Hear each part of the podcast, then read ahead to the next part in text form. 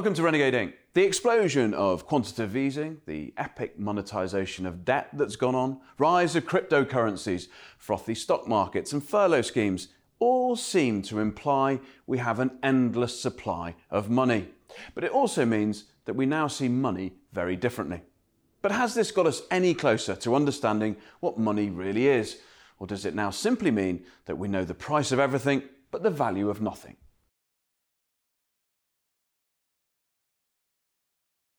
Howard Nicholas, wonderful to have you here on, on Renegade Inc. Pleasure to be with you, Ross. Thanks for having me. It's an honor. an honor, no less. Wow. Well, uh, insofar as heightened language, uh, when we first started talking, just before this started, uh, you claimed that you were euphoric today. Tell us uh, the source of your euphoria, because it isn't often you hear of an economist uh, being euphoric. Well, I've been working for a very long time on something called the theory of money. Oh. Uh, because it has bedeviled economists for a very long time. And when I've been teaching, I've noticed that this has been a black hole for me. Whenever I teach basic economics, money doesn't exist in the foundations. It's only brought in much later. Right. And I'm always I was always puzzled why that happened and what damage it did. Then what happened subsequently is along came the Keynesians and said, no, no, we have money at the beginning. But most of what they said also didn't make any sense to me. So I've spent a very, very long time trying to work out, firstly, what the problem was, and secondly, what a possible solution might be. Actually, the starting point for me was this the most important thing that we learn in economics is price is determined by supply and demand. Right. Not true. Right. Simply untrue. Right. Price is set by companies before they put the commodity into the market. Now, once you say that, you turn economics upside down. And but once you turn economics upside down, you have to have something to replace it with. and then the question is, what do you replace it with? And that's where money comes in. Money is extremely important when we look at this alternative.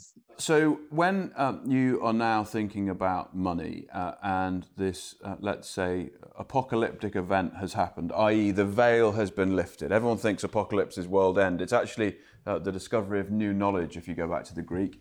Now the veil has lifted. Uh, tell us about uh, the th- your theory of money, how it's created, what it is, and what its function is. Oh, that's a long one. Yeah, and, and if you could do it, if you could do it all in about three sentences, that would be really helpful. actually, what I came to uh, as my final conclusion, what is missing in most of the studies is the fact that we use money to value everything. And the valuation is we use money to set prices. And when we use money to set prices, what we do is we assign money a certain value, which is actually reflecting the real goods and the values of the real goods and services we produce. And that's why when people say we can create value by printing money, this is utterly nonsensical. Uh, and this is really my starting point by saying that we use money to value everything. And once you have that starting point, you actually come to very, very different conclusions with things like inflation, things like uh, financial asset values, all manner of different things. Do you make a distinction between money and credit? Yes, I do. I do. Uh, I know that a, a, number of theories don't actually do this. Uh, and that is because they actually confuse what is happening when you use money to set prices. They think that you use money to set prices by using money to buy the inputs. This is actually a mistake. And those people who think that you use money to buy inputs say that actually what happens when you buy inputs is you buy everything on credit. So that's in summary. I, I mean, for me, this confusion has also been very destructive in economics. Uh, it's misled many of us, I know this sounds like heresy to one group of economists, but okay, that's one of the found, founding principles of the work that I've done. As uh, you're saying these words, I can hear the Keynesian school jumping up and down uh, and screaming at various devices, televisions, etc., saying, "Oh my God, this really is heresy. Who is this guy? Let's turf him out immediately." So we don't get too technical for our audience, then just if you can pithily describe the difference between money and credit and why confusing them ultimately, let's say, um, totally misrepresents what we use as day in, day out money? Well, the whole point is what we use as money is whatever we use to value goods and services. Let me just make it brutally explicit that why is the dollar world money? Now, standard people say the dollar is world money because we use it as a means of payment. No, that's not true. What we use the dollar for is to value the goods and services and also the loans that we make to one another internationally. And it's only when a currency does that that it becomes world money. Now, the dollar actually was used as a means of payment for a very long time, but it didn't become world money until it displaced the British pound in order to set prices. So, historically, you saw traders, business people, long after Britain was displaced by the US as the number one economy in the world, long after that, people still used the British pound to set prices and it was then de facto world money. Today, as long as the dollar is used to set prices, it is world money. Now, when people tell me, oh, Bitcoin is world money or could be world money, I ask them, just take a look at the volatility of Bitcoin, even in the last couple of weeks you have to be insane to think anyone, including Elon Musk, is actually going to price his cars in Bitcoin. Is he going to do that? I don't think so. He'll price it in dollars and accept Bitcoin as payment. And that is a very, very different kettle of fish. The other point about Bitcoin is the um, minuscule nature of it when you compare it, for instance, uh, to the dollar. Would you agree with that? Yes, yes. I think that's also something extremely important. Some people have in the past said, well, we could have the Swiss franc as world money. Look at it, it's very stable, it's in high demand, etc. But how many Swiss franc are they out there?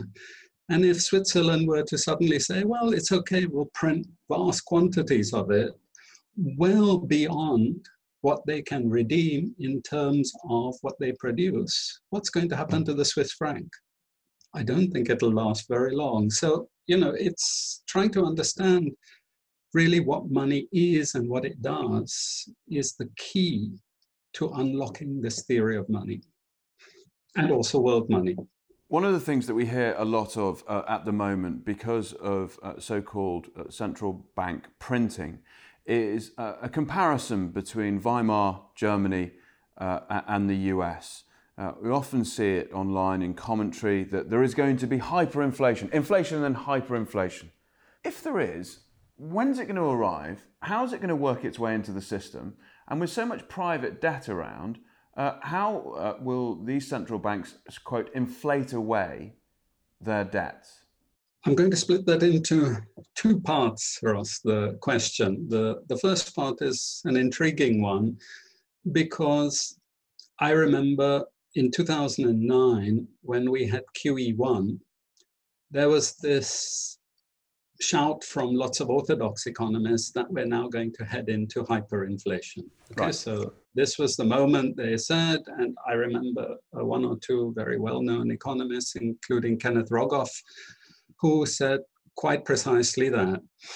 And I was at a, a private investor meeting with a good friend of mine who was a very rich investor, and he had invited me along. And he said, Okay, Howard, you've heard all these stories about printing money and it going to be they, there is going to be hyperinflation. What do you recommend? Should, shouldn't we start selling our bonds now? And I told him, uh, no. Actually, on the contrary, my bet is bonds are going to be a good thing. Because one of the things that they announced in QE was the purchase of long term debt. Right. And so, contrary to what everyone assumed, my argument was nowhere did they say they're actually going to fill a helicopter full of money and drop it onto people. They never said that. What they said was actually they were going to buy debt with all this money. And that meant interest rates were going to fall, that meant bond prices were going to rise, and also the benchmark which we use to assess equity values would also be falling, meaning equity prices would also rise. And that was our thinking at that time. And indeed, you know, he told me he never made so much money ever in his life because most of the markets were actually initially betting that there would be hyperinflation. So what we had was a theory that actually fundamentally misled us and misled investors at the time. And people weren't actually thinking rationally what was the central bank precisely going to do? with all this QE, what was it really fundamentally about? And that was QE1. We're now the best part of, let's say, 10 years on, but you still hear this commentary uh, uh, from people Weimar Republic, hyperinflation. Dollar's going to go to zero, gold prices are going to go through the roof, Bitcoin's the future of humanity. How do you start to, how do you start to dismantle this? Well, my starting point is actually the dollar so the one thing I'm in agreement with a lot of people is the dollar is basically overvalued. Why? Because the US has run a consistent trade deficit since the mid 1950s. And unless the laws of gravity, economic gravity, have changed, one thing that we know is that countries, even if they print world money, cannot indefinitely run balance of payments deficits. So there must be an adjustment somewhere down the line. That is where the possibility of inflation in the US is likely, because if the dollar depreciates significantly, as many are expecting, then we could see considerable inflation in the US. However, and this is my however, Ross, I think it's not in the interests of the major players in the world to allow an uncontrollable fall in the dollar. It's not in the interests of the Europeans, it's not in the interests of the Chinese, it's not in the interests of the Japanese, because these are all export oriented economies. Right. And my guess is what you're likely to see is a new global monetary system in which there is a phased depreciation of the dollar. The dollar has to depreciate, but it'll have to be phased and ordered. Otherwise, you're likely to see a massive collapse of the global financial system. Nobody wants that, and one can't really afford it at this juncture.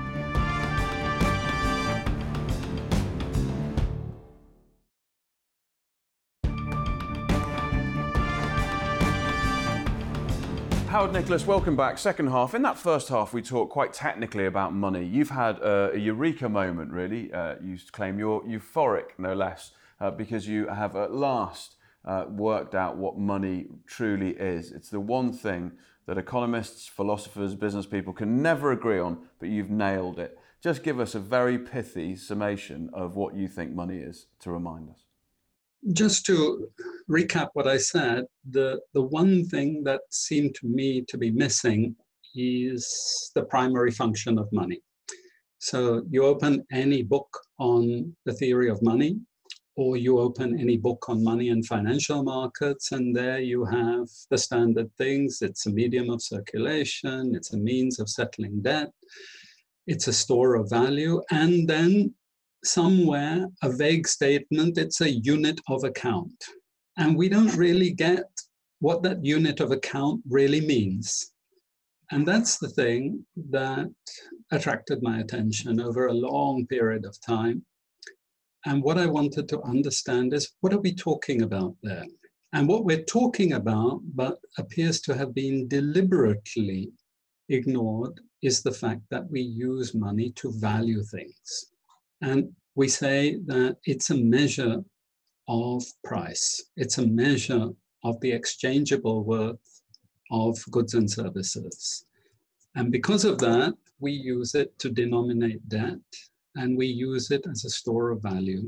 And the store of value over time has become also money capital in the sense that when we hold money, we don't just keep it under our pillows, we put it in a bank. And uh, up till recently, we used to get some interest on it, but now we actually don't get any interest on it. But for me, the whole debate centered on the functions that money performed.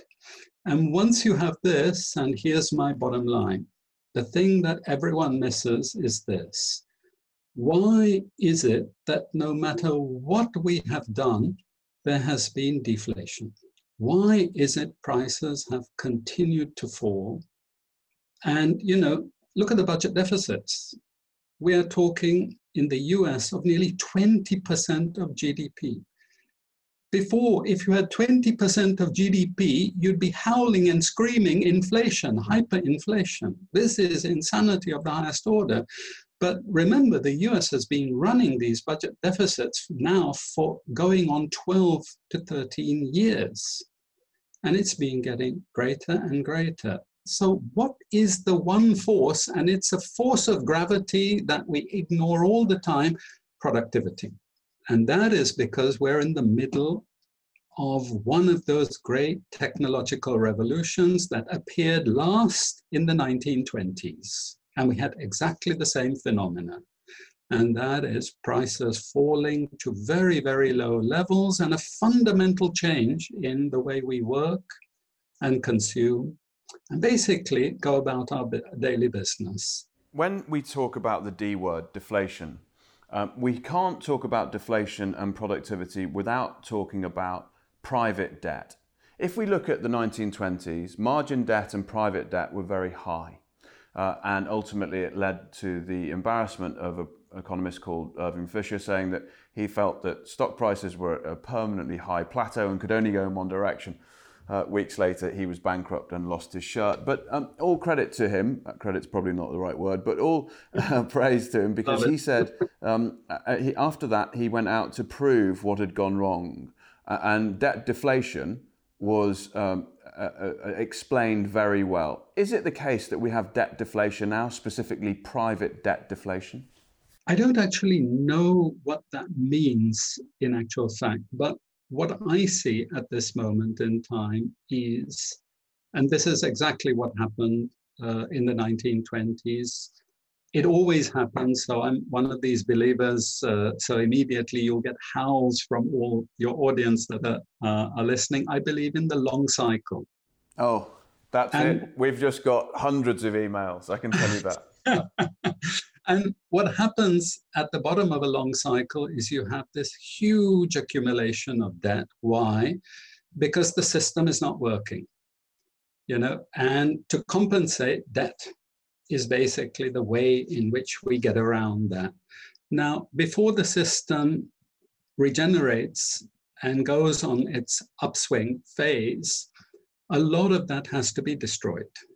That is where I take issue with Irving Fisher, because he, I think, together with people like Minsky, both of them have the same position. They believe that that's not necessary and it's actually very destructive for the system. I'm actually on the other side that I think it's very important for the system. Now, just clarify what you think is important, i.e., the uh, destruction of, of non performing loans, debt, debt that can't be paid, in short, the dead wood within the system, you're arguing to get rid of that so a new cycle can begin. Exactly. Exactly. Uh, I mean, and there, of course, you have a debate. How can it be done? So some people say the only way we can do it in this day and age is hyperinflation. Others believe that it can be done, and some people think that the Japanese have been experimenting with this by the government buying all the private debt out there and then cancelling it. Monetization of debt. Exactly. And but then cancelling it. Because of course, you know, if the government owns all of the debt, then it's up to them. It's a discretionary thing. They can cancel it. What about a debt jubilee? Well, if by that, do you mean a moratorium on debt?